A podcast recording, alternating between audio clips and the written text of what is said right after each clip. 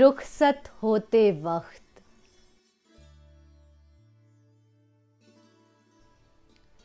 रुखसत होते वक्त उसने कुछ नहीं कहा, लेकिन एयरपोर्ट पर अटैची खोलते हुए मैंने देखा मेरे कपड़ों के नीचे उसने अपने दोनों बच्चों की तस्वीर छुपा दी है।